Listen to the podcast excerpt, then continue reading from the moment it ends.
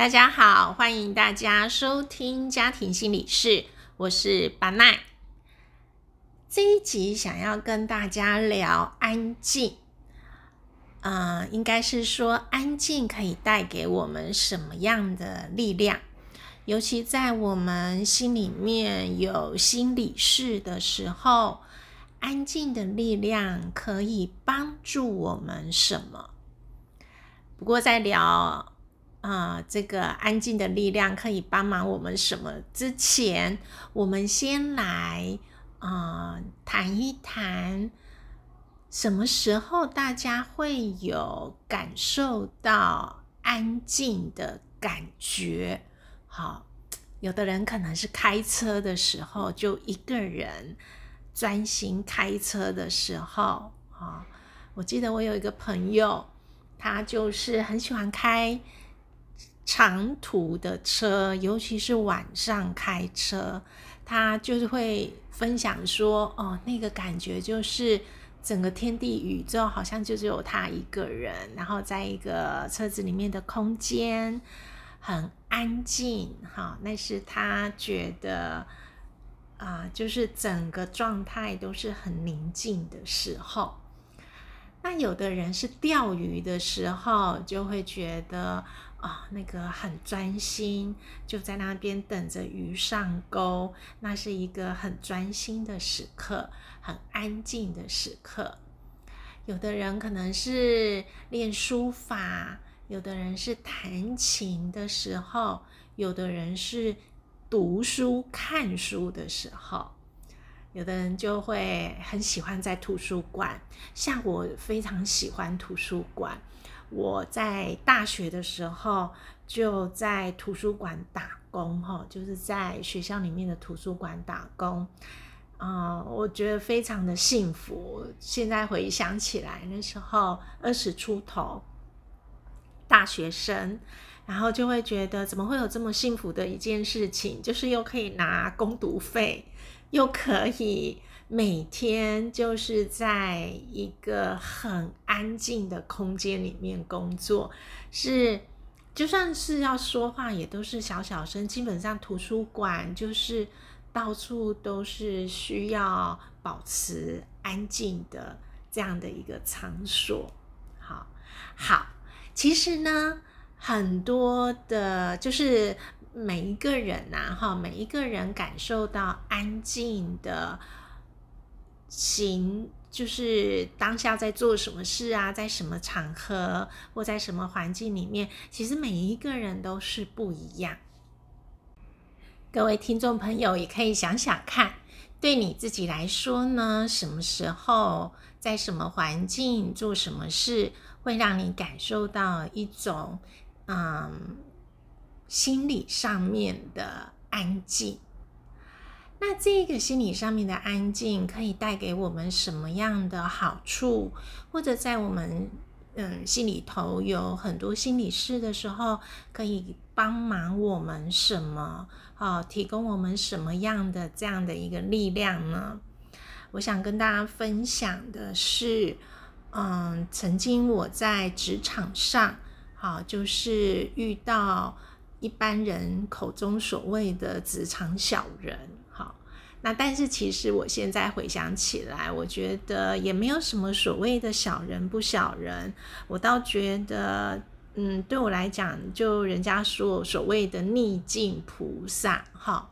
那也是因为那个时候有那些事、那些人，可以让我经验或者体会到。在一个逆境的时候，或者是很不顺利的时候，怎么样透过保持着安静，就那是一个很大的练习的机会，就是练习，就是啊，就是不如己愿哈，不顺己心的时候，怎么样可以保持着，还可以保持着安静的这样子的一个心境。或状态，或者是那个时候安静有提供我什么样的力量哦？我我记得那个时候在遇到这些事的时候，我的一位主管，其实其实不论在职场上有遇到什么样不顺心，很挫折的事情，总会有人是支持自己的，哈，这就是世界上很奇妙的事情。所以，其实真的所谓的是说。嗯啊，每一个人都与我为敌呀，每一个人都很不喜欢我啊，这种事情的几率到真的百分之百，其实是很少见啊。有的时候甚至你可能百分之九十九好了，都反对自己，都不赞成自己，可是就会有那百分之一 的人。或者事情，它它就是会出现。不过这个出现，真的也就是安静的力量带给我一个啊，这个带给我的一个新的体会哈，就是在自己比较困境的时候，能够安静的下来，才有办法去观察得到，到底还有谁是可以。嗯，支持自己的，或者是还有哪一些资源是可以寻求到的？我觉得这个就是所谓的安静的力量。我回过头来讲，在那个时候比较有困境的时候啊，或者是呃，大部分就是比较多的事情不那么顺心的时候，嘿，还是会有人支持自己。那个支持我的那个同事，就有一次就给我回馈。就会跟我说啊，我看到你这个背后不晓得被插了多少剑哈，被刺了多少刀，你怎么还是可以这样安安稳稳的样子哈，还是一样这样子工作啊、上班呐，哈，去做自己要做的事情啊。然后我那个时候，我其实听他回馈的时候，我有点愣住哦。所谓的愣住，就是啊。我有这么厉害吗？有的时候，透过其他人的口中听到的自己，其实是蛮新鲜的，就是它是一个很好的机会，去认识自己的某一个面相。这个其实就像心理学讲的，心理学就有一个像周哈里窗啊，就是诶有一些面相是自己知道，别人也知道啊，有一些面相是自己知道，别人不知道，那有一些面相是别人知道，但是自己不知道的地方。啊，就是我这个同事在那个时候就给了我这样的一个回馈，就告他就把他看见的我告诉了我，这样子。然后我就会觉得，哇，这是一个多大的支持的力量啊！原来我在背后被人家插了那么多把刀，刺了这么多把剑的时候，我在我同事的眼中还是看看起来还是这个平静，哈，就是还是可以去做，至少就是还是可以去做自己该做的事情。从我这个同事的回馈，其实我就有的时候，我常常会慢慢想，那个已经是很久之前发生的事情了。可是我现在想起来，我其实反而去想的是，我怎么样在那个时候，至少外表上或者我呈现上的行为，啊，还是安静的，不是一种歇斯底里的，也不是一种很焦躁的，哎。我到底是用了什么样的力量，可以让自己安稳下来？好，这才是我想要去更认识自己的地方。那我回想起来，其实就是我所谓的在困境里面的这些逆境贵人，哈，逆境菩萨，给了我一个机会去练习。当有些人不是这么赞成自己的时候，或者是支持自己自己的时候。其实反而在这个时候，人当然是很容易焦虑的，或者是很容易焦躁的。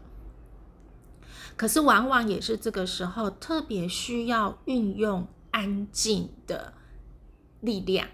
或者是说，我们回过头来，在我需要安静，因为在呃，就是很容易焦虑或者焦躁的时候，我如果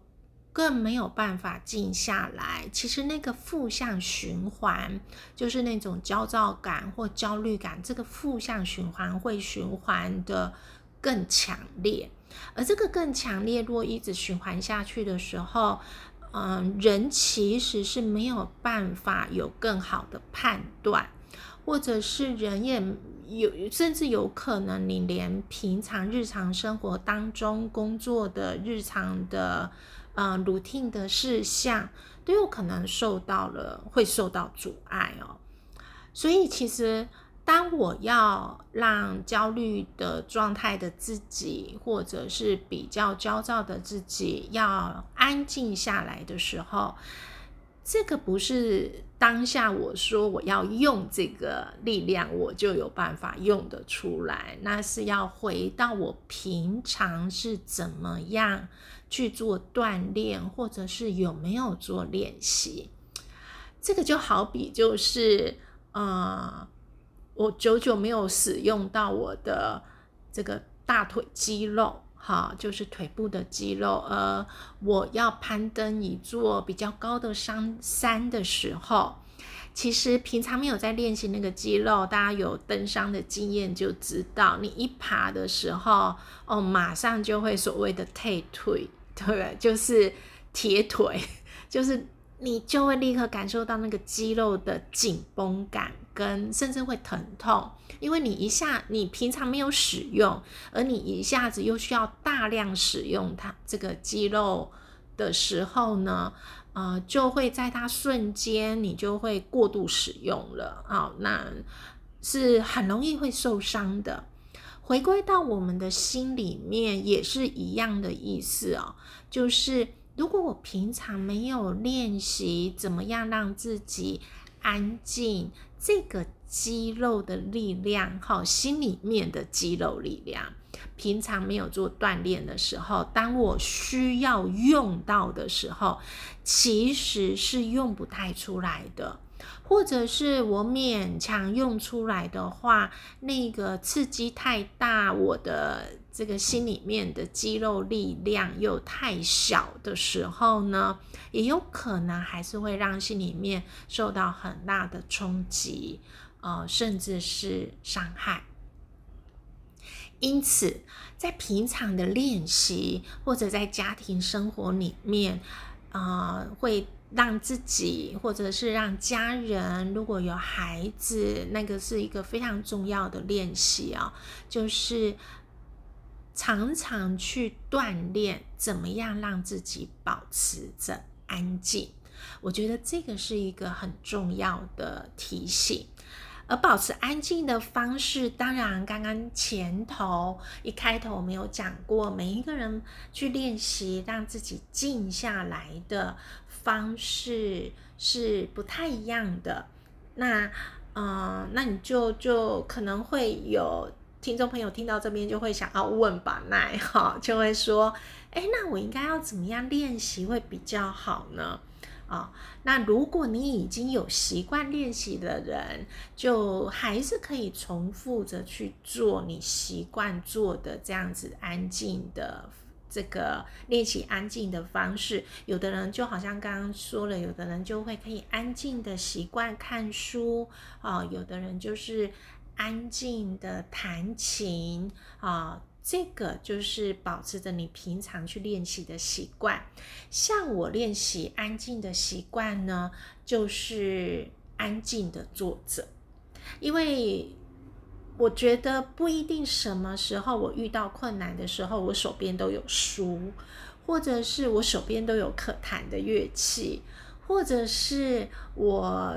就可以去找到可以钓鱼的地方，不一定。好，那倘若我今天人就是在一个一个环境里面，我没有立刻随手可得，平常去练习安静的这个媒介啊，就是媒介物的时候，我觉得安静的坐着这件事情是最快速、最容易。最方便可以做得到的，因为只要我只要使用我自己的身体，这样就可以了。所以这个是静坐，这个是我很每天都会去锻炼自己能够安静的力，可以安静下来，去锻炼自己安静下来，然后内心里面的那个力量的很重要的一个方式。